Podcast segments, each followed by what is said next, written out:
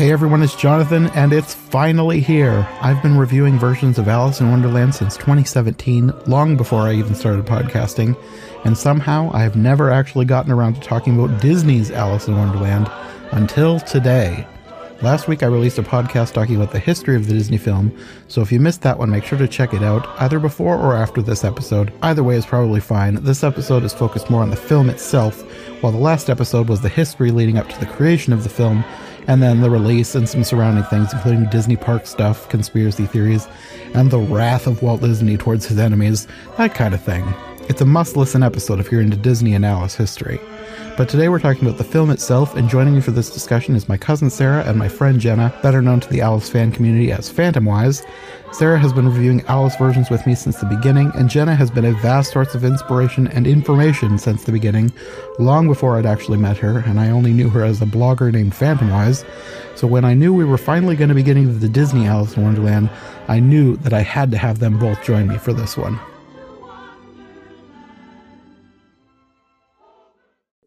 Very good animation. I uh, it's been a while since I've watched it, and I so when I watched it again, I was like, huh, I, I forgot how good this is.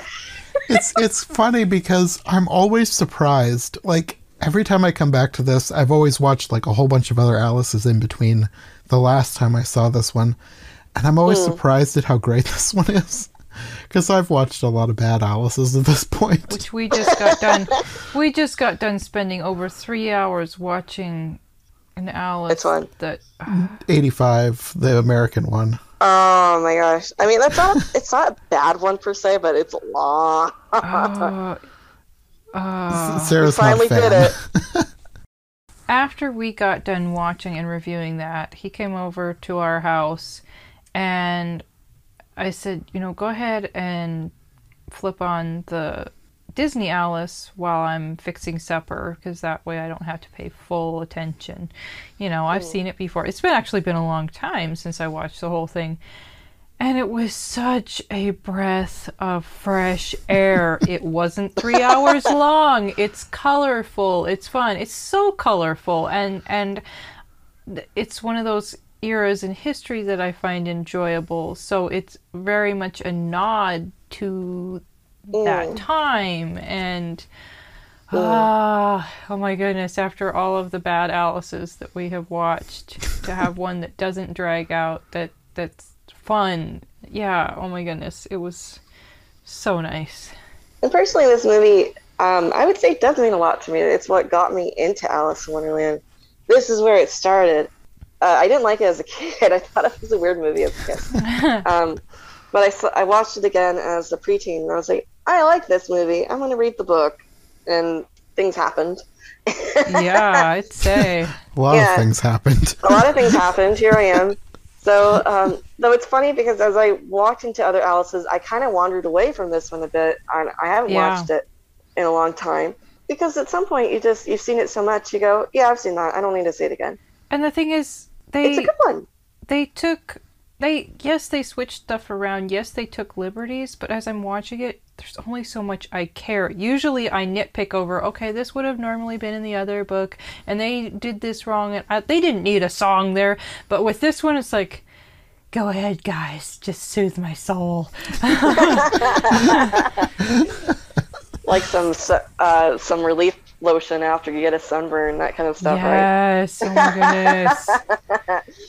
Because I, you know, and also when I was getting when I was doing my blog, I would get a lot of messages like, "Oh, the the Disney Alice, and it's like, what are you guys stubbing your nose at? It's it's pretty good.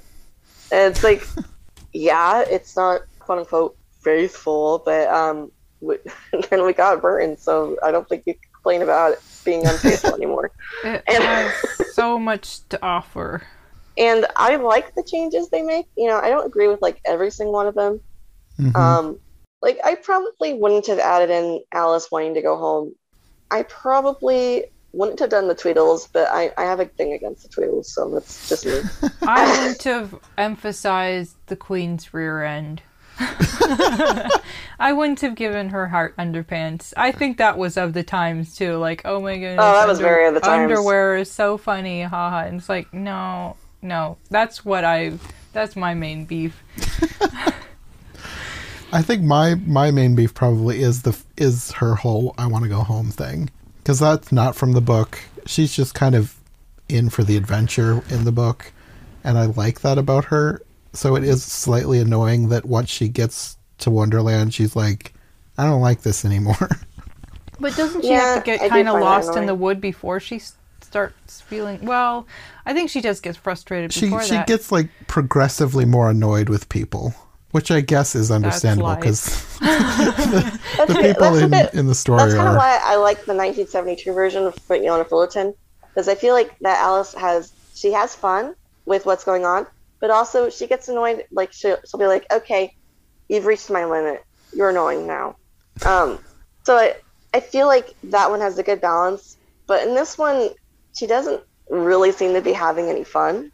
So Mhm, it it kind of just feels like she's being a downer. mhm. But I, and, but I do think another big part of that is the animators ended up focusing way more on the characters she's meeting rather than her. that's true. Yeah. So like I feel like like for instance, if you think about the Mad Tea Party, you're thinking more about like the Hatter and the Hare, and especially like the Hatter. You're not really thinking about like how she is in that scene. Yeah.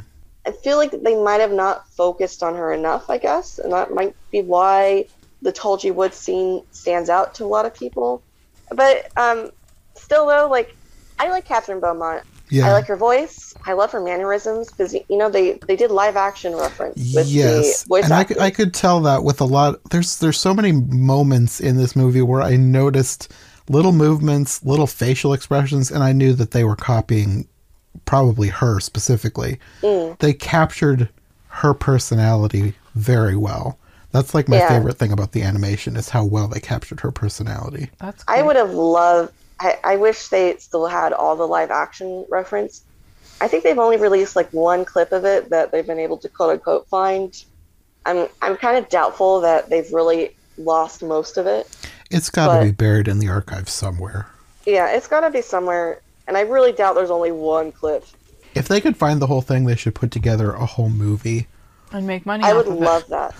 Yeah, I mean, if they did that and they released it in the theater, I'd definitely go see it. yeah. They, they should do it for some kind of anniversary. Or what? Put it on Disney Plus. Wait. Disney Plus is the perfect place or something like that. What year did this movie come out?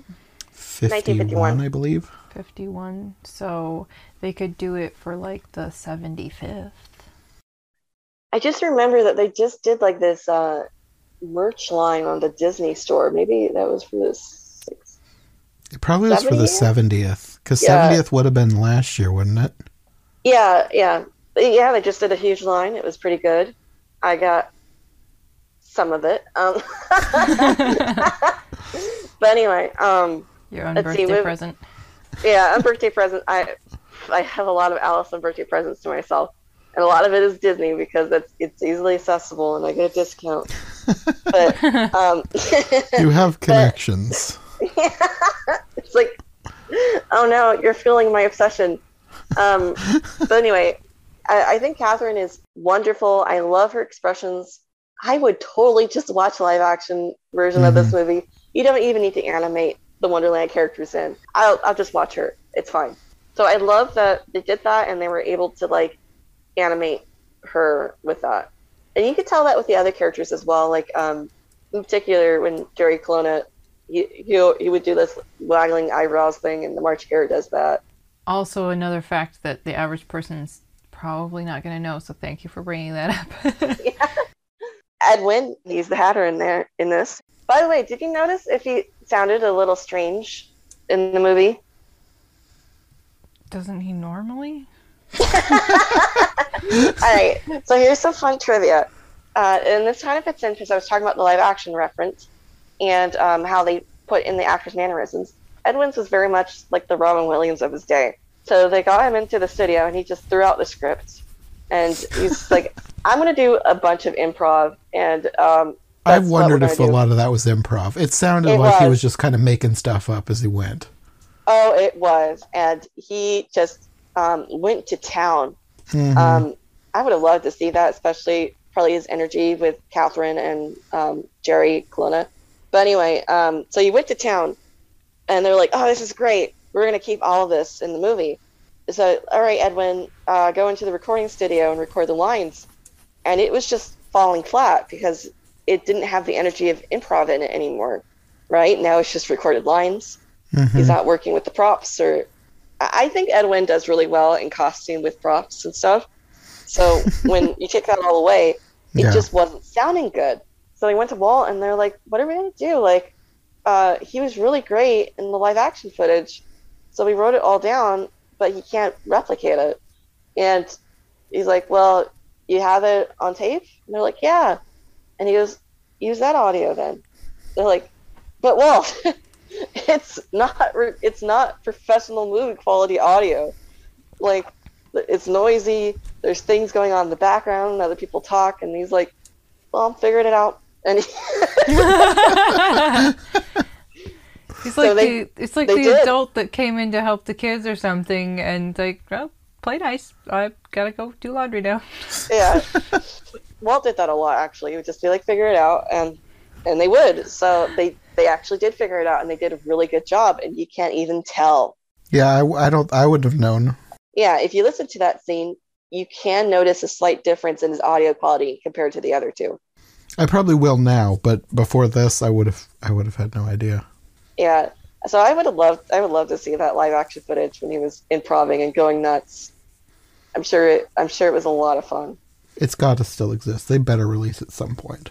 Maybe Yeah, they're saving it for the 75th anniversary. Please. I mean we, we get more and more you know, like there's like Robin Williams did a lot of improv for Aladdin and they've only released like a tiny bit of it. Mm, that's true. I think they have like over two hours of improv material from him. So I Oh I- my!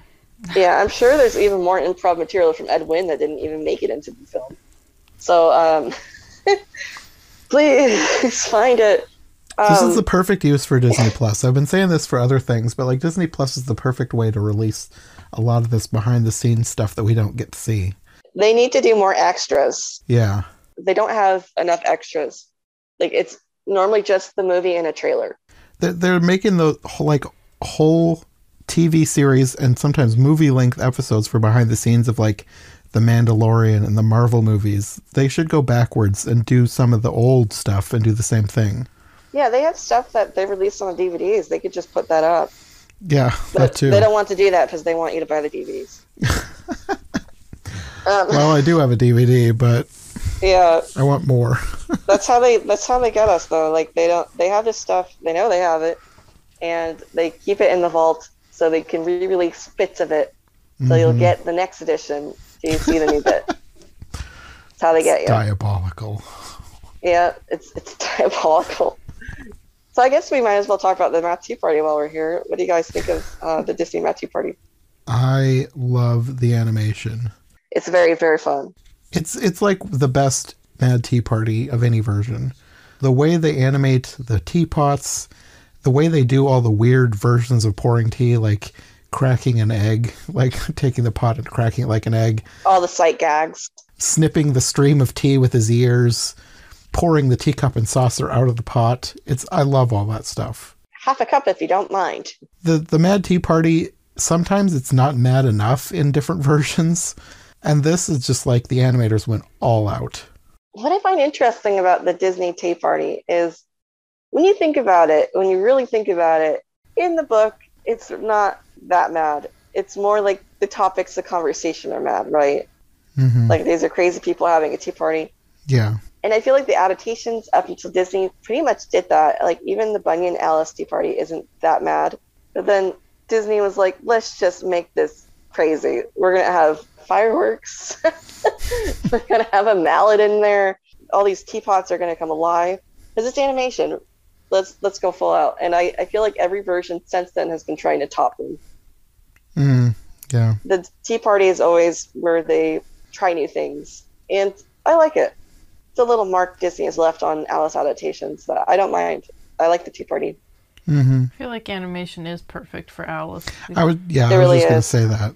There's so much in Alice that other versions just can't do that well. It would be so hard to do. Yeah, but okay, like one of my favorite things about this version is the, when she gets stuck in the house.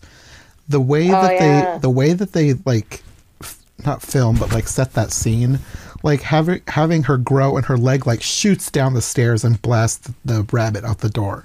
I love that.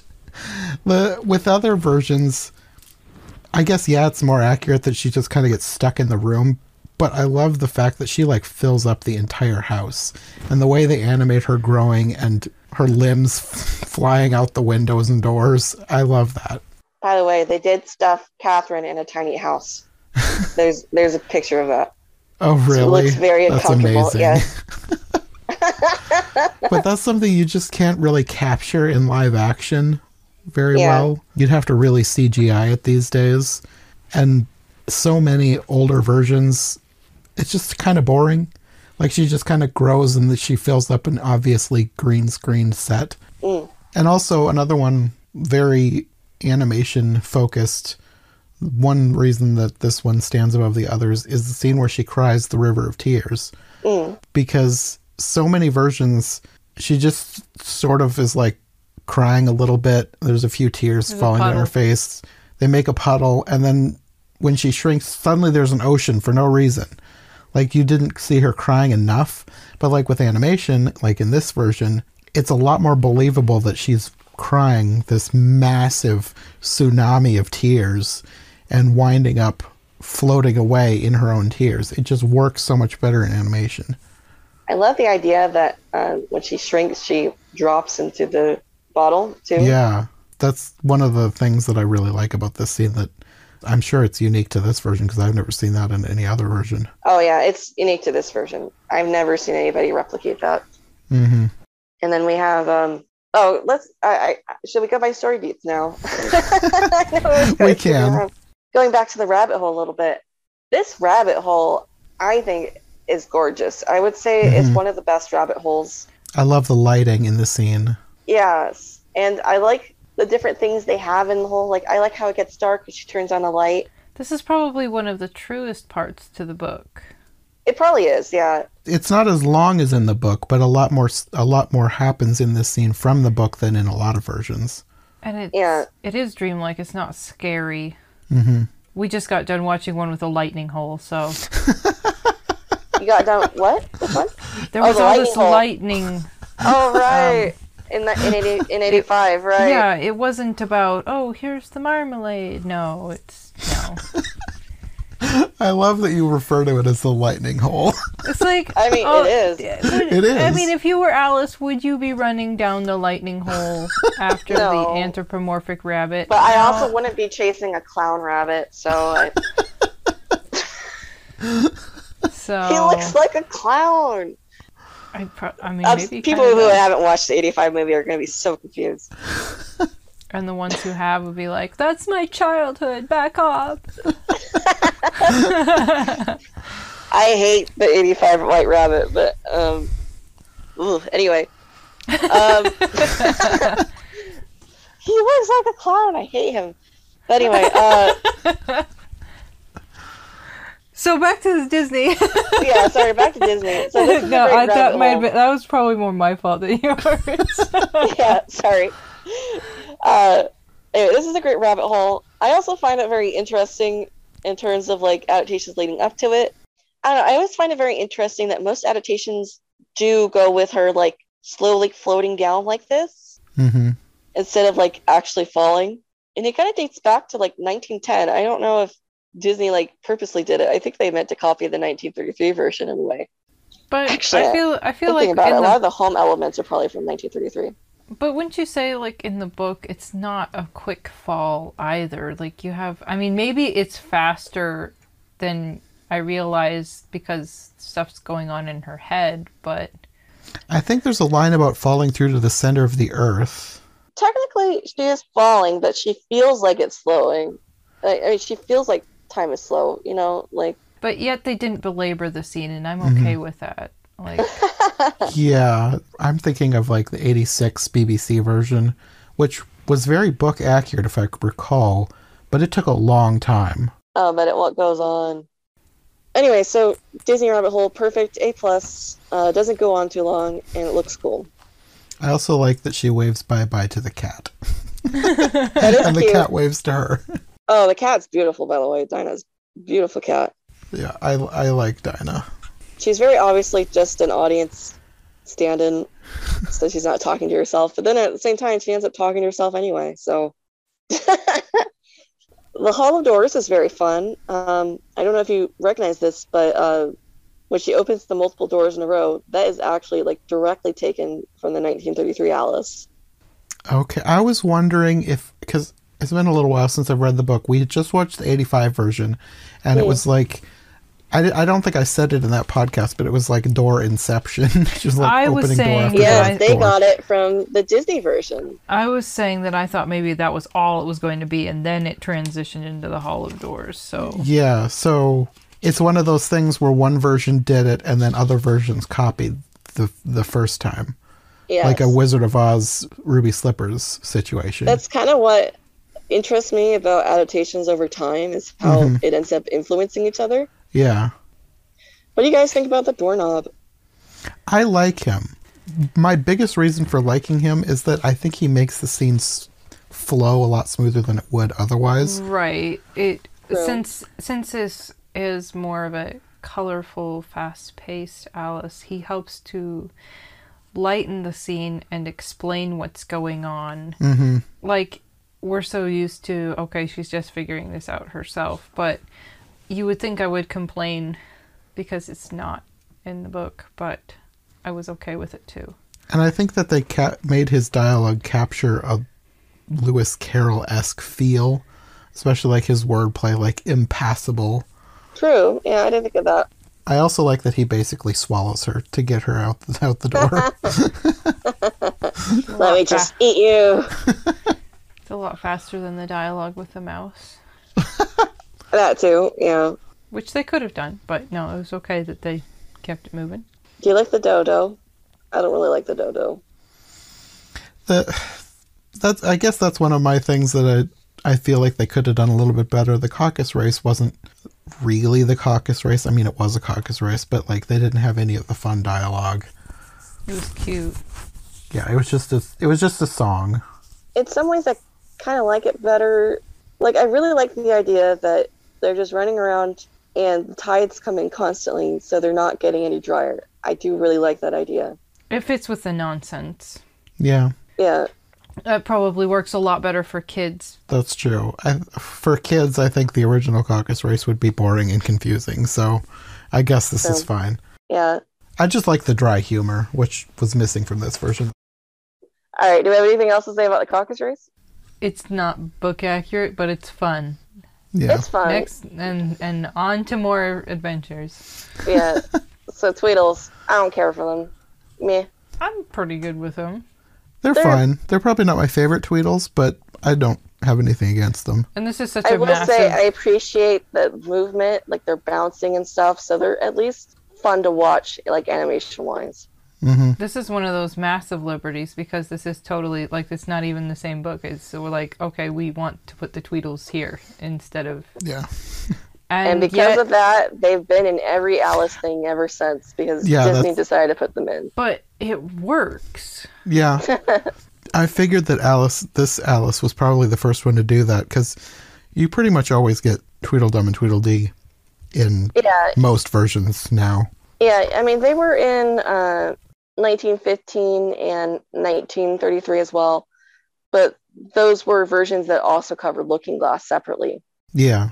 They weren't stories that were merged together. Mm-hmm. Yeah, this is the first one that merged them in this way, though, where it's because even in that merged version, they come in order. Like they do the Wonderland events and then Looking Glass. hmm Whereas this one, it was it's actually like we're gonna put them in the middle of Wonderland. hmm I don't care too much about the actual mixing, like them doing that. I just I don't like the Tweedles. And Do you not like them? Period, or just these Tweedles? um, you know, I do like some Tweedles in adaptations. It really depends on how they're being done.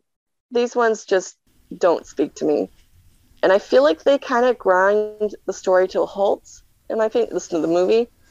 Oh, that's kind of true because it's almost like they have a short film in the middle of the movie because they go on to do the Walrus and the Carpenter. Yeah, I think that's that's my biggest issue. Actually, probably is I really don't like Walrus and the Carpenter. if you're gonna give me a Tweedle thing, I probably would prefer the battle Mm-hmm. because I feel like And the there's some humor in that. I'm like, you can't have both either. It's either the battle or the walrus and the carpenter. I will say Disney mercifully shortens the walrus and the carpenter to the best bits, so it doesn't drag on too long. And they also only chose one. They didn't do both the battle and the walrus and the carpenter. So Mhm. point, points to them. I just don't care for their Tweedles. They're cute characters to me. They they fit into that era of um Irishmen in cartoons. I didn't think of it that way. You know, Hmm. I, I don't think of it as a mean thing anyway. It's just I think it's also a window into history of when maybe not so much at that point, but in recent history, how you would have had a wave of Irish immigrants, probably a lot more people with Irish accents, and just infusing that in, whether it needed to be that way or not. I never really even gave their accent a thought. Yeah, I never really made the connection. That's interesting. Oh, I've think we- contributed! Yay! I, I think I think a lot of us as audience members, especially for older films, like that stuff, like goes over in a way we're so used to it we don't even think about it, and it also I goes just over I our think it's head. so I think it's interesting. It is interesting. I like the was it the mom or the grandma who was wiser than The Mama Oyster. All right, so happens after the fields. We get the White Rabbit's house, right? Yep. which we basically already discussed. Well, I did want to talk about Bill because Bill I am. Bill is he is actually he makes a cameo in The Great Mouse Detective. He does. But I also have my own theory that he inspired the lizard for Rescuers Down Under. I don't know this. This is just me thinking, but the the lizard in Rescuers Down Under seems very Bill like to me. Maybe. Maybe it's been a while. It's uh, I didn't grow up with Rescuers Down Under, so uh, and it's been a while since I've seen it. Of my childhood. Part of my childhood. I I had the tape, but then our VCR ate it. Oh no.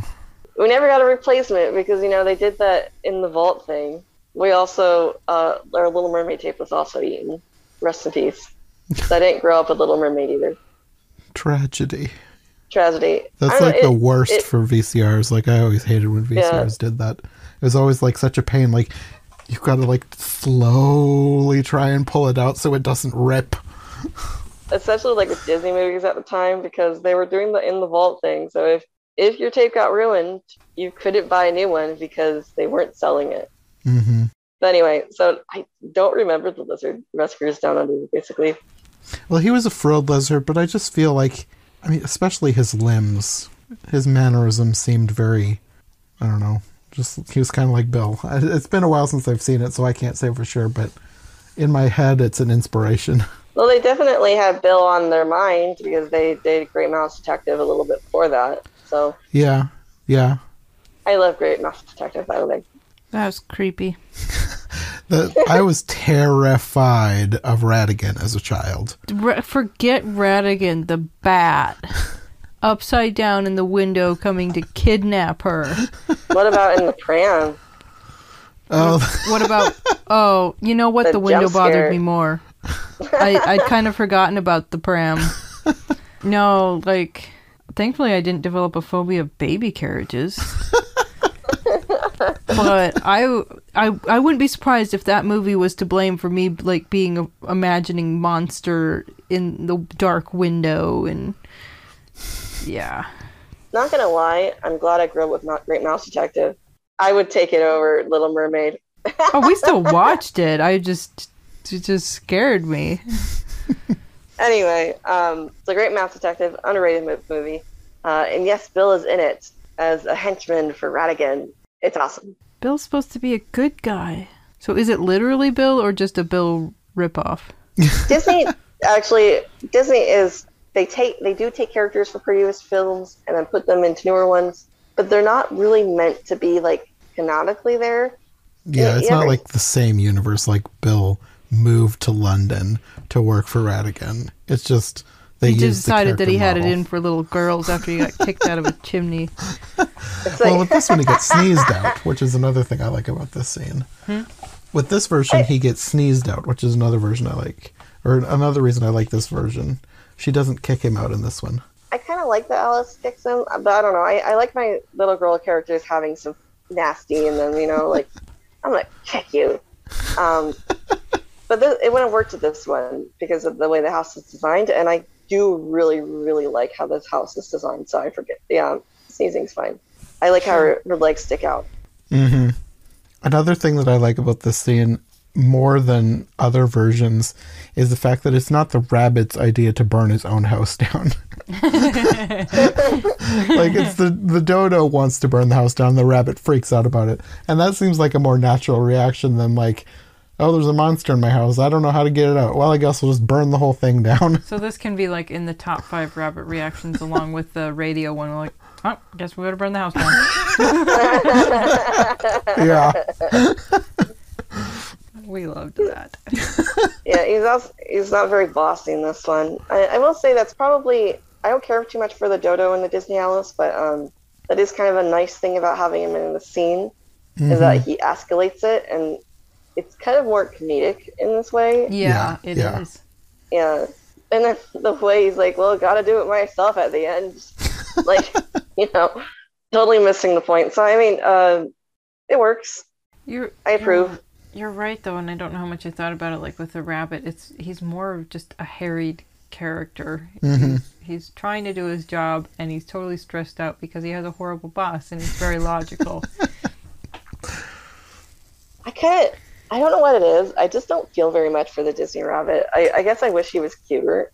I, I just don't want to hug him. Yeah, And- like the 31 version. Yeah, he's so cuddly. That's the worst rabbit. He might like to cuddle you. Yeah, he might want to cuddle me, but I don't want to cuddle him. Um, right before he eats you. I, I do like my rabbits with a little bit, I don't, a little bit of spite. I guess I do kind of like them with that. So, um, I like seventy two with Michael Crawford. Okay, he's my favorite one. Adventures in Wonderland 2, which I don't know if you guys have seen, but the Disney TV show from the 90s.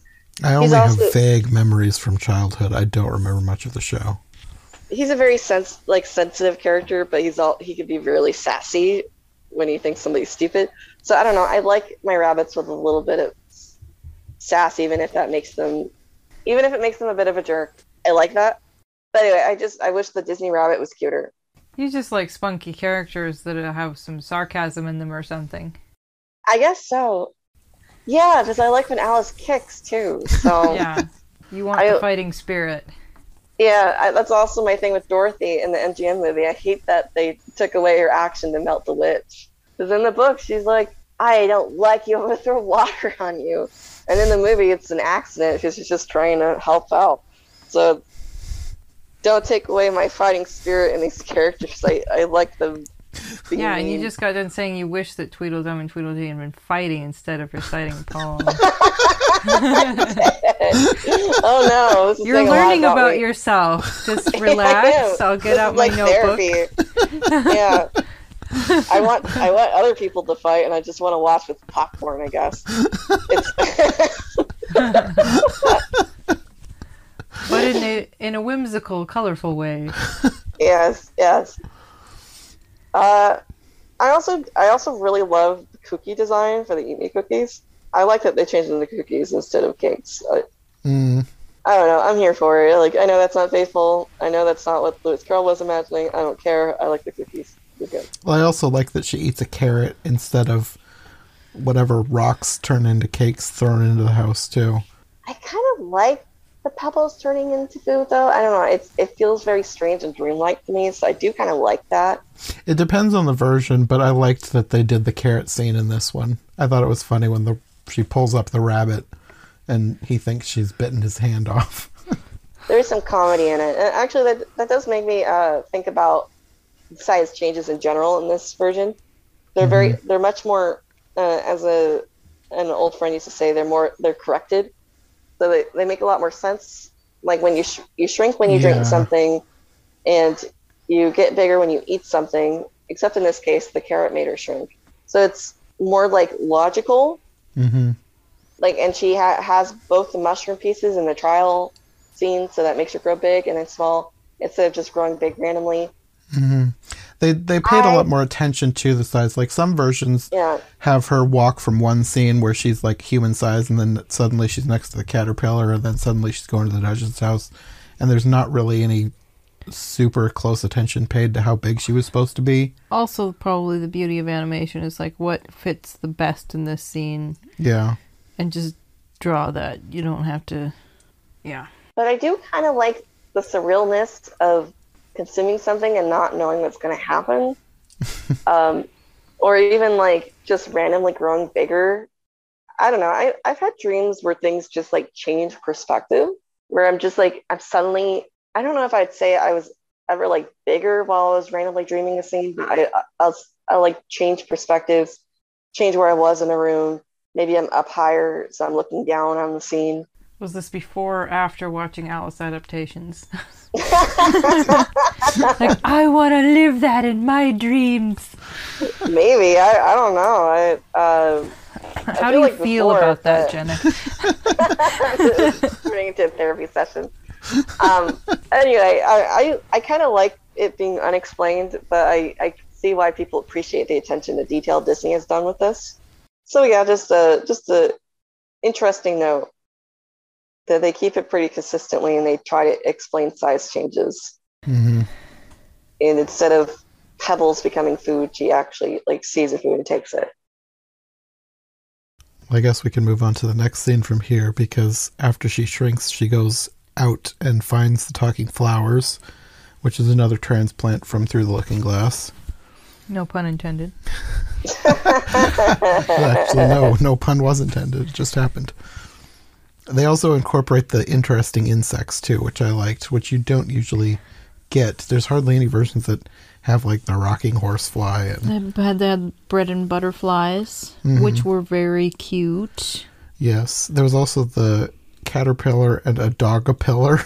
I think it makes more sense with the flowers than it does in the book, to be honest. yeah, yeah. It, it's a it's a good melding of the scenes. Well, since they're not Yeah. having, well, I guess they're sort of having a conversation slash singing about.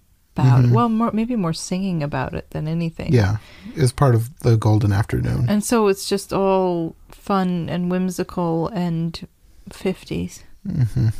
Yeah, I do love talking flowers. And did anyone else think that the caterpillar looked like Figaro? I that did not cross my mind. If I looked at That it, then didn't I cross my mind probably either. agree. I thought it looked like Figaro. I, I would probably agree with you because they, they drew their cats a certain way. Like how, uh, the, the Dinah, Dinah seemed was very meant- Figaro-like too. yeah, Figaro, in the concept art, Dinah was basically Figaro, like pretty much a transplant from Pinocchio. And they, they changed her coloring later. So, um, yeah, there's a very good likelihood that, yeah, he's Figaro-ish. They know how, they only know how to do one cat, but they do it well. I think it's interesting that the Rose kind of turns out to be the only really nice person to Alice in this version. Well, don't forget the bud. Yeah. Oh yeah, quiet bud. I think she's pretty. Yeah, Quiet bud. But no, it's like they're so rude, but at the same time, it doesn't. The scene doesn't feel dragged out or oppressive. It's just, it's a fun scene. Mm. There's there's other versions where it's not very fun. Yeah, you know, it's funny. It's not even that long of a scene usually, but um, I actually think the Disney version, you could actually argue it goes on longer than usual because of the song. hmm But Um, this, but the but it song is engaging, It's engaging. and like the White Rose, it's so of the times and it's so pretty. Yeah, it is pretty, and there, there's still. I also think it's a good, it's a good mix of like pretty things and sight gags and like in, interesting things. like mm-hmm. the rocking horse fly. You see the design for the flowers. You got like the little dog flower that barks at her at the end. Y- You know, so there's It's whimsy things being what on. it should be, charming. yeah. So there's a lot of interest in the scene, and then we get conflict with it too, which is also good. And they're mean, so it's great. But not enough to make you ha- not enough to make you hate the flowers. Like I would go back and watch it again and enjoy it again. Yeah, I I like the flowers. A plus scene. I like it. I th- I think it's probably the best adaptation of the Living Garden. Mm-hmm. Probably. Yeah, Yeah. definitely. I like the rose personally, the red rose, because I also like how her leaves look like a crinoline skirt. Nice. Yeah. I like Bud. Yes. Love Bud. But more recognition for Bud. I need some merch, please. Go to Japan. They probably have something. What you'll be Surprisingly, no. after this. Yeah, come on, Jan- Japan, step up. There's this obscure character you could be making merch for. Like, They could include the mom. Just have Bud and the mom. Aw, that's true. Well, any- anyway, yeah. Now, now I may have to look up Japanese Alice merch now. Okay. Please, please do. Suffer with me. What is the next scene after this? Caterpillar, Caterpillar. I believe. It's it's one of the things that I like about how they've merged the stories because it makes sense for her to be that size with the flowers before she goes onto the caterpillar. Yeah, it makes sense. Um, I think it's a very well done scene too. I will say I probably don't care too much for Caterpillar's voice actor. I thought that little song with the vowels was cute. I'd forgotten about that. Oh yeah, yeah. I think the everything about the scene is pretty good. Um, I especially I especially like the smoke um, the things he does. The smoke art. Yeah, and the who are you with the smoke, and even though they're kind of forcing the who part, but um, I think it works really well. And I, I, I even love how you know A E I O U, and then he goes why, because sometimes why, you know, like why are you doing that? What do you think about him turning into a butterfly? I like that. I wish more versions did it, even though it's. Pro- I don't think it's book accurate, but I like It's that. not book accurate. I, th- I thought it was a cool touch. The they didn't include the your old father William, did they? Or did they? Oh, they gave They that did to the in Tweedles, Tweedles. as Alice is walking Oh, away. okay. As she was leaving, they started saying that one. You know, it's I actually liked him yelling at her in the end. I'm the mushroom. Yeah. And the way they, you know, had him singing and his little oriental shoes or whatever. Like it's oh, cute. Oh, I it's didn't even cute. think about what the shoes were. They are kind of like Middle Eastern Oriental. They were gonna give him a flower, like umbrella parasol thing to, Why? to like increase that vibe. okay. Because parasols are a thing that are associated with that. What, like with smoking the hookah or what? Yeah, So that you're shaded and comfortable while you're smoking. yeah, hot country. I guess when it, where it comes from. I don't know. I don't understand why people associate things with things. Well, that is A hookah is an Indian thing. My I think that it was probably included in the book because of the whole Indian influence is like Great Britain was like taking over India at that point. Oh yeah, there was a lot of influencing going on with that with the Victorians and taking things from Indian culture. So But hookah isn't just in India. It's also yeah, but I think that's probably why it was in this version. Okay, it's, but why the shoes? Well, that's I don't know. probably at least for this version, they probably were trying to make that um, connection even more clear. Because I remember. but I didn't even I think of think I think so it, it was Rick Steves in Iran smoking hookah with a guy at an outside cafe or something. So it's not. I feel like we need a quick Google, just a quick Okay. Google to know where hookah is prevalent and originated. It's not as tangenty as probably Saturday, but It- I just googled hookah, hookah, and it brought me to a hookah bar in Omaha. I, it's in the old market. I didn't know the old market had a hookah bar.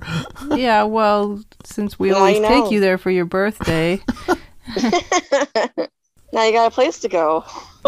Apparently, if we needed a prop real quick for an hour, Can we just record here really quick? they might be understanding, especially if we showed up in costume at a at a slow time of the day. Yeah, yeah. What you got, Jonathan? it's talking mostly about India, and it says the widespread use of the Indian word hookah in the English language is a result of the colonization of British India. So you're basically spot on with that. Yeah, So at least the word. and it is in other countries too, but a lot of it is talking about India. Okay. Either Anyways, They, either way, they made him an exotic little character. They didn't just have him smoking a hookah. yeah. It's a good caterpillar. I would rate him an A. I Okay. I can't really think of another caterpillar I would prefer, to be honest. Um, I feel like most caterpillar scenes are pretty dull. Kind of, yeah. It can Is be. he- Well, I did he- really like the 85 version. That's one of the few he scenes in that that I really liked. with well, Sammy that's Sammy Davis Jr. Davis Jr. So exploding and turning into Yeah. old Father William. and let's dance, Alice. Yeah. You're old, Father William. The young man said, that, like, yeah. That's Sammy Davis Jr. Though we can't all be Sammy Davis Jr. What is the what is the next scene? Because oh, is it like the Cheshire Cat? Because it's interesting Yeah. that they left out Pig and Pepper out of this, and it's okay that they left out Pig and Pepper because it's so odd and child abuse and all that. it can be a fun scene, but uh, it's fine that they left it out of Disney. Yeah, to be honest, I'm not a fan of the Duchess scene. Oh, it can be fun. They were considering it. There's an extra on the DVD. Like the '60s one where a dude played the Duchess. Oh yeah. that was great. I, I feel like when you go book accurate for the Duchess, it really it's hard to go through. I feel like it, re- it really slogs if you go book accurate. So I'm not a fan of the scene usually, especially like if you have a crying baby. It's just oh my gosh. I'm not a purist. People are always like, "You're a purist," and I'm like, "I'm not. I'm really not."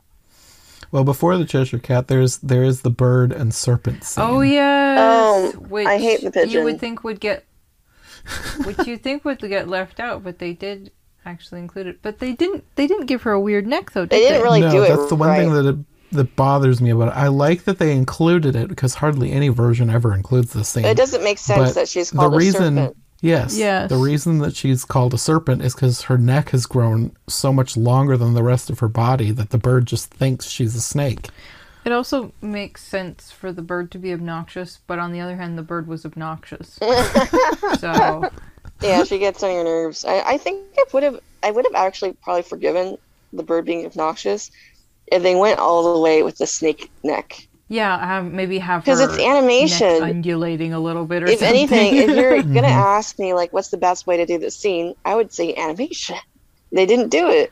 sure, Yeah. sure, they had the opportunity. And they just uh, I guess they kind of exaggerated her neck a little bit, but I don't know why they didn't go all the way. Not enough that she was to serpent-like. To make the point. That's kind of like how they handled all the um, transformations. They keep her proportions for the most part. Hmm There aren't very many that have her growing disproportionately. Which is a shame, book. I think, because I, it's animation again. They could have done a lot of things with that, but they, they didn't. hmm Maybe they thought it'd just be too much. I don't know. Maybe they just wanted her to look cute for the whole thing. I get that's probably. I like the Cheshire Cat. Um, they do a lot of really cool things with him. I think Sterling Holloway is excellent because you know Sterling Holloway has that like Mhm. really sweet velvet voice. Well, it's a good But he thing. can also be t- a tiny bit sinister if he wants yeah, to he be. his Cheshire Cat has an edge to it. I feel like I liked the Cheshire Cat less than I used to, and maybe part of that's just the way they designed the face. But Sterling Holloway has a really great voice, so I love his animation too. Uh, did you also know that Sterling Holloway was the frog footman in the 1933 Alice? Yes, I think we figured that out when we watched that one, but I don't remember. I don't think we talked about it because we weren't doing Wonderland Wednesday together at that point. I think I just made a short video, Mm. so I don't remember if I mentioned it, but we figured that out, and that was a really interesting thing because we're so used to him just being a voice, Yeah. but to have him in a live action thing. You can't even really hear his voice in it. He's just blocked by this ugly mask head thing. so you don't even really hear that it's him. Mhm. So I've, I, he would have been pretty young. yeah, he was pretty young, but he was actually in that costume. sure. so it's uh, it's fun that he's been in two Alices. Uh, I think he's def he definitely enjoyed the cat more. Um, have you guys also seen um, when he and Kathryn did the Fred Waring show? Um, in character. yes, I think we did. Yeah. Didn't we? Think- that sounds vaguely familiar. yeah, and It's she sounded like she sounded like it. she had laryngitis or yes. something. You remember? Yes, that's it. He's having a lot of fun in that. And she's was obligated to be there, and she's struggling probably. She's it was she still tries. She tried. Yeah, I'm guessing that she had a head cold, but yet was still scheduled to do it. Yeah, it was live TV, and they, I, they probably had something going on the next day. They weren't going to like reschedule it. So poor thing, but uh, she did pretty well. Uh, but uh, I mentioned it because Sterling Holloway does an excellent job, and he doesn't even seem to care that he's in a silly costume. Some don't. Yeah, that's the mark of a true actor. It doesn't matter what I'm wearing. So he's uh, he's great. I love the visual things they do with the Cheshire Cat too. Yes. They just The spiraling away of his stripes. yeah, they just they go all out with all the stuff they could do with him, and it really works so well because it's animation. Mm-hmm. I'm just thinking about like the drunk elephants or whatever. And it's like, well, yeah, you should, you can have fun with a Cheshire cat. If Yeah, exactly. he's also pink. I didn't think of the pink elephants in this scene. I thought of them in the card scene later on. Mm. I wasn't thinking about the pink elephants while we were watching. It's just coming to me now. But I mean, it's kind of the same like visual surrealness. It fits the character perfectly. I think this is like a top grade Cheshire cat. I also like that you don't really know whether to trust him or not because he sounds kind of sweet, Mhm. but also there is an edge there, so you shouldn't trust him. And he later frames her. Yeah, and not even because he's evil. Just it's it's purely because he thinks He it's just funny. thinks it's fun. Yeah. so there's uh he's just a chaotic demon in this world Mhm. and it's fun. He's a, he's like Loki, just an agent of chaos. Yeah, he's just like we want to see her get really angry. And I was just like, no, no, I don't. Why would you do this? He's just having the time of his life. He's kind of the villain of the movie, really, when you think about it. as If- opposed to the queen. Yeah, I mean, the queen's just being manipulated by the Cheshire Cat. Oh, is that what happened? Come on, like uh, none of that would have happened if it wasn't for him. He's the real mastermind. Well, tell that to the three cards who got dragged away and they weren't saved in this version. True, that's true. That's, that is the really funny thing I about think this. they would say the queen is the villain. Yeah, they're supposed to be pardoned, but the think- Disney version never pardons them.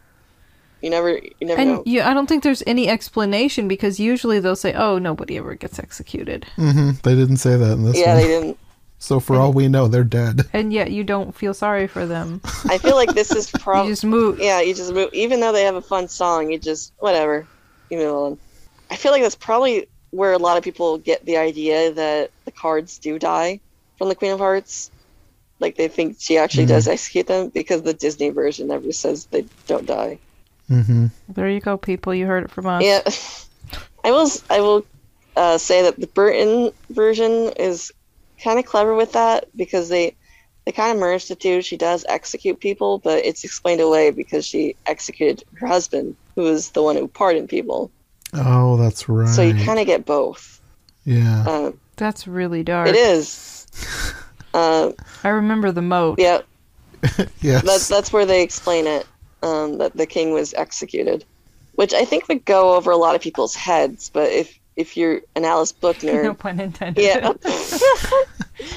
uh, over their heads, like Alice jumps over the heads in the moat, man. You know, but um, but yeah. So it's uh, but I def- it was definitely put in there for Alice nerds who were like, the Queen doesn't execute people. But anyway, going back to the Cheshire Cat, he's the real mastermind, the real villain. but we treat him like he's not because we just like him too much. okay. A- anyway, uh, I don't have much else to say. He's grade A Cheshire Cat. I can't think of any improvements for him. And then the next is the Tea Party, which we've already discussed. So I don't know if you want to discuss anything more about we that. talked about most of it. We didn't touch on the unbirthday song, which, Iconic. as far as I know, the unbirthday song is from this movie and only this movie. Yes. I feel like I've seen it in another version. I was like, they they ripped that off the Disney version. But the concept would be from the book, I believe. Yeah, the it's from the concept is from Humpty Dumpty and Through the Looking Glass, which oh, that's right. which is Okay. good because I don't think anybody really likes Humpty Dumpty. Um, I w- I would be surprised. So they took it and made it charming. Yeah, and they they gave the reason for the tea party, which um you know some people might say that's unneeded, but I think it adds a layer of fun to it. Like they could have gone they could have given the explanation of, you know, from the book, but this is probably a lot more fun for kids to mm-hmm. watch instead of his him being trapped in time. Hatter does end up killing time still, so it's I'm still in there. so I mean, I do like the whole tea party being trapped in a time loop kind of thing, but I I do think the unbirthday party works. It works. I, I like it. hmm Yeah, it does. I love Ed Wynn. He's one of the best hatters. He is. I'll agree on that. And the dormouse is cute. Yeah. Jerry Colonna as the March Hare doesn't get enough appreciation. I think he got a little overshadowed by Ed Wynn here, especially since they threw out the script Probably. for his improv. So Mhm. Jerry just was kind of stuck like going off of him. Mm. That's probably why I would have liked to see the live action reference because I feel like they probably had a good chemistry on set. Yeah. Next scene would be Tulgey Wood. This is where the animators just kind of made up everything. Yeah, we did kind of already touch on this too. Yeah, but wasn't that dog in the book somewhere? Am I making that up? Oh, there is a giant puppy. Well, no, I mean the random. Maybe I'm making that up. Maybe I just want that to be in the book subconsciously. Sweep the I- sweeping I, dog. I don't remember it. Yes. Nah, that's not in the Either book. way, the the creatures here can be really fun, like the mom and the babies, and you love the hammerbirds. Yes, the hammerbirds are adorable, and I want one. the mome raths. Those are cute. they look like something out of the Muppets. Uh, by the way, the mirror bird, you can buy that in Japan. of course. Of course. Nice. Yeah, get yourself a vanity mirror bird. Nice. Um, so I don't know how I feel about that, but that's kind of cool. this is cool. So uh, there, there's a lot of like good character design in this scene. Yes. There's a lot of cuteness. I probably would have I, like I li- I like this part of the scene, like the characters. I just don't care for the song, like that part. I'm like, eh. So you can enjoy the cuteness, but you'd rather leave the song. Yeah, pretty much. Also, she makes them cry into nothing, so Well, she kills them with sadness. I don't know how real they were to begin with, so The crescent moon turning to Cheshire Cat smile is pretty cool, though. Also, I like how they did the door. Because you mm-hmm. know how there is normally a door in the wood, but the fact that they had him pull a lever Yeah. and it opens downward. Yeah, instead of like a door like- door. I liked that touch. yeah. Yeah. I'm gonna go on a mini tangent rant about Jim Cummings' modern impersonation of Sterling Holloway's characters because he does he does like Kaa for Jungle Book, he does Cheshire Cat, and he Mhm. does Winnie the Pooh, but he does them all the same. Like it's literally just a Sterling Holloway impression, and I'm like, no, Sterling like did different things for these characters. When he does the Cheshire Cat for modern things, it just sounds like Winnie the Pooh. Whereas Mm. Sterling, I don't think I've heard Jim Cummings do the Cheshire Cat. What did he do the Cheshire Cat in? um, he does like he fills in for if they want it. Uh, like for instance, he did the "I'm Odd" song extra. He's done a couple commercials, I think. Basically, whenever they Hmm. just want a character voice, they have like standbys to come in. hmm how old is he? How old is Jim Cummings? I don't know. Okay. I would guess 60s. Probably. He mostly does Winnie the Pooh, though. That's what they mostly have him do. He d- he does a lot. He does a like lot. he's really prolific. Yeah. Like he he does a bunch for Star Wars now too. Oh yeah. He actually does one of my favorite modern Star Wars characters, Hondo the pirate. He's hilarious. if you like Star Wars and you think uh, he's fun, he did a table read with uh, of Star Wars, the Star Wars script with Winnie the Pooh as Darth Vader. I think I've I think I saw like a clip. I didn't. I don't think I've seen a whole thing, but I think I've seen a clip where somebody like animated something. Uh, it's from a convention. It's a panel. I highly recommend. He he, he ad libs with Pooh's lines in it. So like If, someone comes. if there ever was, if there ever was a rabbit trail, this is it. yeah. so like All of a sudden, we have Winnie the Pooh, Darth Vader from the 1950s. Out. yeah. So if you get like a he, he gets like bad news or something, and he goes, "Oh bother." It's like- that sounds adorable. Yeah. um, so I recommend that, but I'm just pointing out that he kind of he misses that the Cheshire Cat has an edge to it. Um, so we're on to the Painting the Roses Red, which is a great song. Sure. Mhm.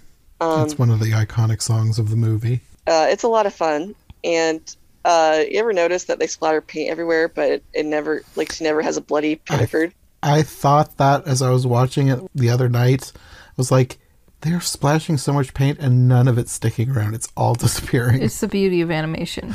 Yeah. kind of like the explosion that doesn't kill anybody. Everybody gets on American McGee's Alice for having blood on her apron. She was just painting the roses, guys. That's all. Uh, once you transition into the cards and just the lighting is interesting and it's just so colorful that I think it's a kind of unique to Disney. Just the, the high contrast in color along with the, the dark color, but with the bright colors and the formation. I think that's why it reminded me of the pink elephant scene. Oh, I should mention Mary Blair. Yes. We have to talk about Mary Blair. Yeah. It, and I, I feel like she does, even though she is a very popular artist, I think she needs to be recognized even more. Because, like, when you think about it, Disney Studios was a very masculine power, like, it was mostly males. Only males Mhm. could be animators. But all Mhm. their style was dictated by a woman. And that's pretty cool for the time, I think. Yeah. Did you ever see our episode or episodes talking about the South American trip? Yes. And yeah, and Mary Blair. I I keep every once in a while I think about the art that she did in one of those where it was I think it was kind of a jungle. I feel like there was a train the and there- train, yeah. Yeah. and flowers and just that dark background and it's so cool. I would I would love to see that again. I think that was concept art for one of the Three Caballeros films. I want to say that that one was in Saludos Amigos. I think that think was it's the so. Brazil sequence. Yeah. I wouldn't be surprised. But yeah, um, her Alice concept art, it's, it's a lot of really dark backgrounds and then pops of color. hmm So that's, Which- that's definitely what's going I on. I mean, it helps to make this film unique, and it also helps to make it fun. here. it does. Like with yeah. the with the flamingos and the hedgehogs, I just I love how colorful they are, and that they made them different colors. It's a it's very distinct. It's a distinct style too. Like if anybody, and there have been animated Alice's after this, not to this scale, but if anybody did make a really another full like real like animated movie, the style wouldn't be like Disney's just because of how the art is. And hmm I really love Mary Blair's touch on this. And I really like how much they did with the cards because they didn't just have them show up; they had them, you know, Shuffles and yeah, and They were actual just cards. All the different formations that they did with them, they use animation to their benefit with the cards. right? Mhm. And it's fun. Yeah, I would say this. Uh, these are probably the best cards. Well, besides uh, the Svankmajer stop motion, where it's actually cards, those are cool too. Yeah. um, but I would say these are some of the top cards. Definitely. Good flamingos, though. I also do like the 1999 flamingos. But because it's animation, like they're able to actually do stuff with the flamingos, and you got you got the one who's like making the fool out of Alice, which is great. I love her facial expressions in that Yeah. scene. you know, we were talking about her being not having enough fun, but in this one, I do kind of enjoy her spunk in that one because she's just like done with this flamingo. Mhm. She's Yes. just like, I'm gonna choke you, I'm gonna kill you when you're when they're not looking, you know. uh, and the hedgehogs are cute too. Mm-hmm. Um, and I feel like the croquet itself is like really fun because it's animation, so you have all these things going Mhm. on with the cards. Shout out to the king yeah, hooray! who really wanted to be recognized. And the king. I love that. He's pretty cute on this one.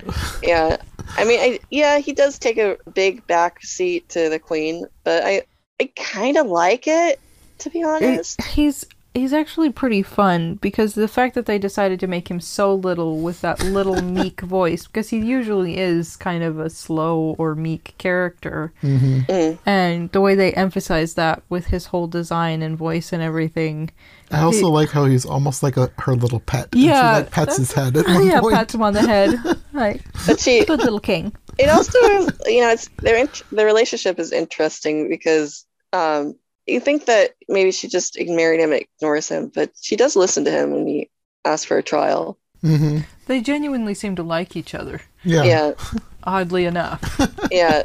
So it's Opposites about- attract. yes yes it's a cute relationship. The queen is wonderful. I oh, did you know this is the same voice actress for the fairy godmother in Cinderella? Yes. Verna Felton. Yeah, her. isn't that amazing? Yes. She sounded so nice, and then she sounds like you know, it's great to have that kind of range. One of my favorite pieces of trivia about her, I've probably said this in other podcasts, but I love that her first role for Disney was one of the elephants in Dumbo, Mm. and her last role for Disney was one of the elephants in a Jungle Book. she was she liked elephants. What can we say, man? That is, Queen is kind of a huge character too. In more ways than one. Yeah. Uh, so I, I really enjoy how she's like larger than life. She's a villain, but she's not like full on a villain either. If you know what I mean, like she's not like she doesn't Yeah. have like villainous schemes. Yeah. She just wants her own way. Yeah, she's just like a an selfish overgrown, hothead. yeah, an overgrown brat. You know, So- yeah. and very easily manipulated into getting angrier. Which I I can see why the cat likes to make her angry because he can run away, and it probably is very funny to watch. Anyway, so I- really like her, and I I like the chemistry between her and Kathryn as well in a way because Mhm. they do kind of have a chemistry when she when she is even tempered, and then suddenly it's Alice doesn't know where she stands. She's a, a volcano. so I I like it. Uh, maybe it's over the top to some people. I mean, the queen has to be over the top. Like, that's the whole point of her character. You've got to be Well, over the she's top not- queen. She's not as over the top in the book, which is fair. But I mean, it's fun. So let's do it. You know. I don't know how much I thought about it, but it's okay that they left out the mock turtle and the griffin and everything out of this. Not that they couldn't have made a whole song and dance out of that and made it very comfortable, but I mean, I very think they made were it very planning com- on colorful, using them at some point because there's I've seen art of them and the mock turtle is adorable. Like it would have been the best mock turtle design from any version. And yet here we are. They actually used him in a Jello. Disney did commercials with Alice, and they used him in a Jello commercial for Alice. So Okay. I know What it's random. flavor? Um, I don't know if there is a flavor. Turtle flavor. They just they just talk about Jello. Flavor. Like that would be fitting for the 50s if they had mock turtle flavored jello for the home cook. I don't think they did. We could make it a thing. But anyway, I, uh, I'm not too bothered by them skipping the mock turtle and the griffin. I think I feel like it's a very hit and miss duo. Yeah, it depends on It depends on how it's done. Yeah, some versions are not good. yeah. Sometimes they could really drag on. So I kind of I respect what Disney's doing here, where they're like, you know, actually, uh, let's just go to the trial scene. I think it's better story wise, um, especially because, and I like this change. A lot of people would probably be like, "What the heck, Jenna?" But I like that Alice is on trial. I feel Uh-huh. like it involves her more in the story Yes. instead of just being a witness. So I really like it. Actually, hmm there's more on the line. Like I'm I'm all for book accurate versions, but I like I like a lot of the changes they did, and I liked It- this change too. It worked. Yeah. yeah. And I, I feel like there's a there's a very good reason why other versions ended up copying Disney's idea with this. It's it's a good it's a s- good story idea for a movie if she's on trial.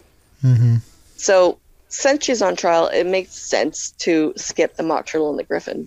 hmm That's actually part of why I, I think that's why David Hall ended up moving them earlier in his story treatment because he was the one who came up with in his story treatment. She was on trial and she was going to be beheaded in the guillotine, so it made sense Which to move version? them. That's the 1939 It didn't get version. made. that yeah that didn't get made uh, it's grotesque walt didn't like it Oh. yeah Okay. so she meets them on the beach when she washes up instead so anyway i think it was fine to skip them Yeah, no, it's fine. yeah and that i think the trial's a lot of fun it's good i think it's well paced The March Hare gets a little bit more to do. yeah he does uh, Ed Wynn did not really get to throw out the script in this part so it's because it did have to be more scripted hmm but it's still suitably crazy. I like that they bring the Mad Tea Party participants as witnesses because they Mhm. weren't, they definitely weren't there. And I like that she whispers for the dormouse and then yells immediately afterwards. Yes.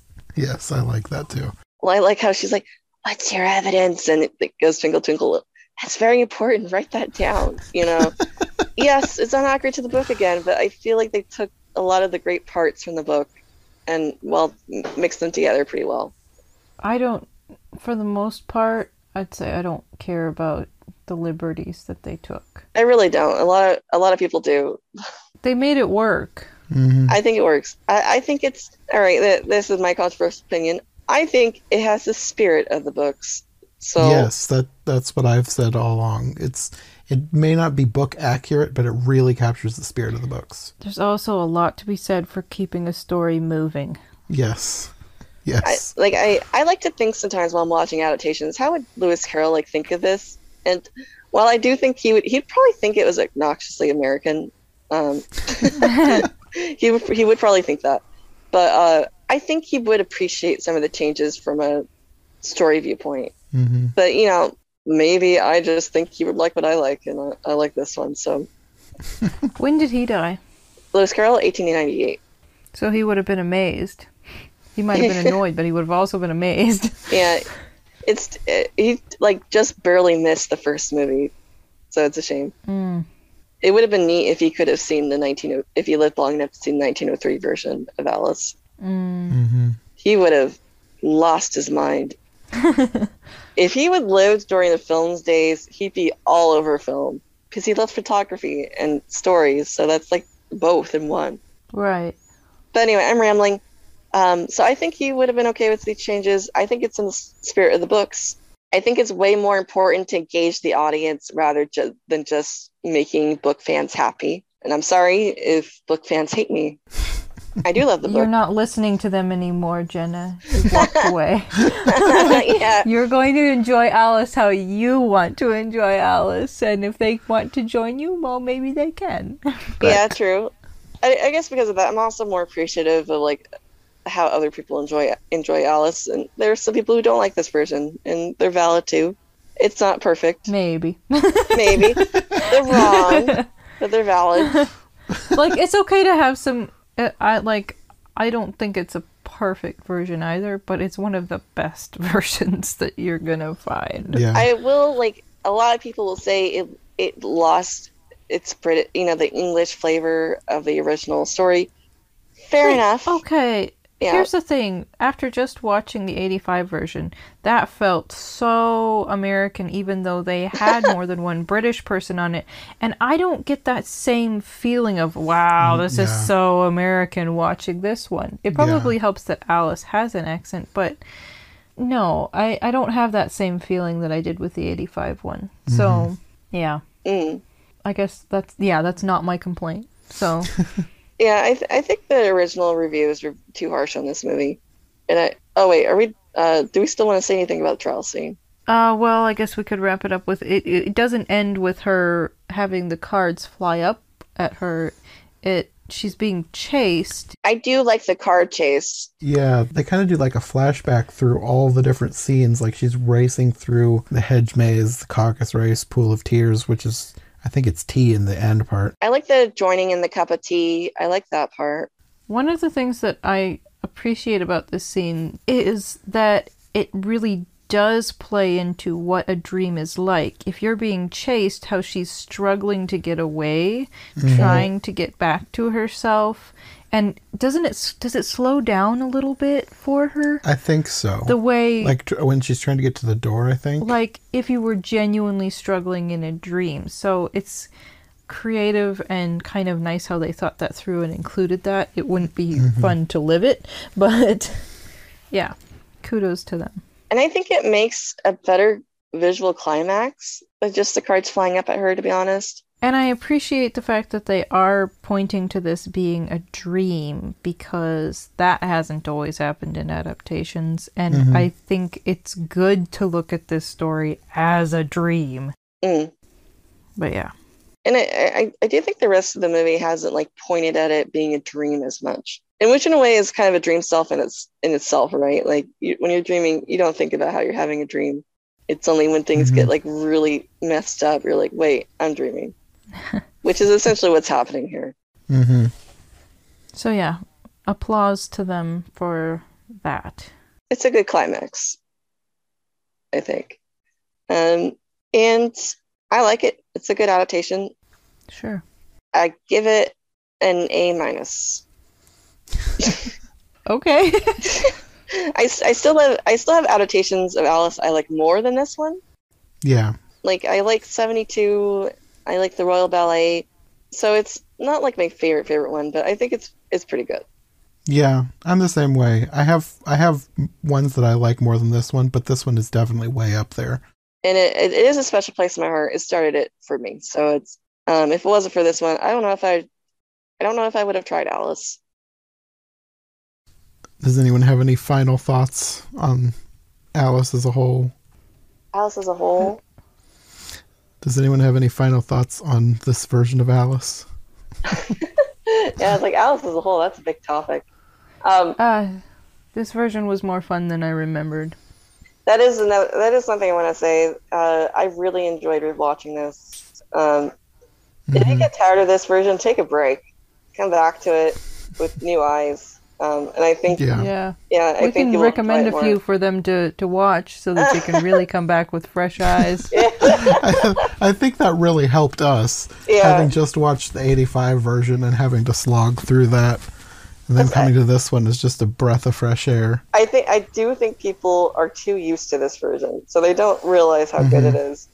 Yeah. Do Sure, that. Go watch some some of the crappy versions. Come back, be like, yeah, this wow, is good. this- they really put them, themselves into this. Yes.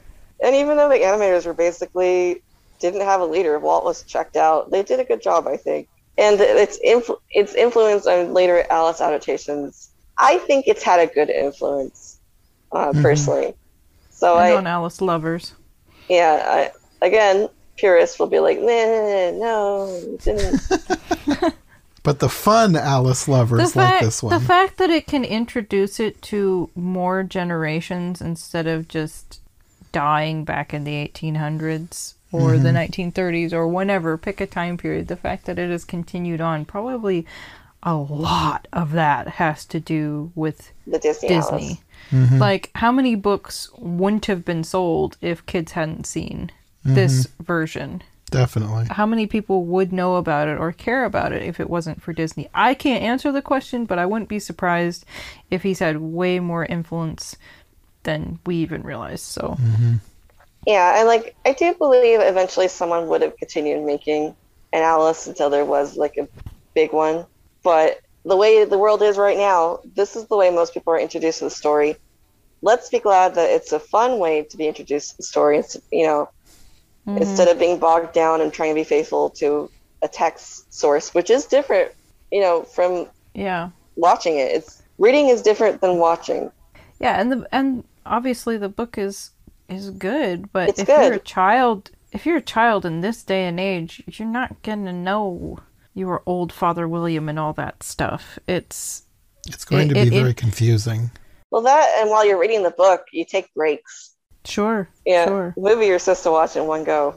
Maybe take a break yeah. in the middle. to give you a basic introduction to the creativity, the wackiness, and different characters so that you actually have that interest. So, yeah. I think they did a good job in uh, making it engaging, and it continues to engage people, and it continues to be timeless. Definitely. Well, thank you for all of your expertise. I figured I've been doing this long enough that I, would, I needed to be in on the Disney one. but, but, yeah, you have brought a huge amount of information. You know, it's Well, thank you for listening. I love talking about production history the most. Yeah, it's super interesting. I, I maybe now have to go home and Google the Japanese merch and Please. revisit revisit Mary Blair because Oh, never Yeah. enough I'm a Mary fan. Blair. You can never have enough Mary Blair in your life. The Mary Blair merch, mm, it's beautiful. oh Spend all your money. The 70th line was very inspired by the Mary Blair concept art. where do I find Mary Blair merch or do I just Google Mary Blair? Oh, you, you can just Google Mary Blair, I think. Okay. Well, I guess that probably is a good place to end for this one.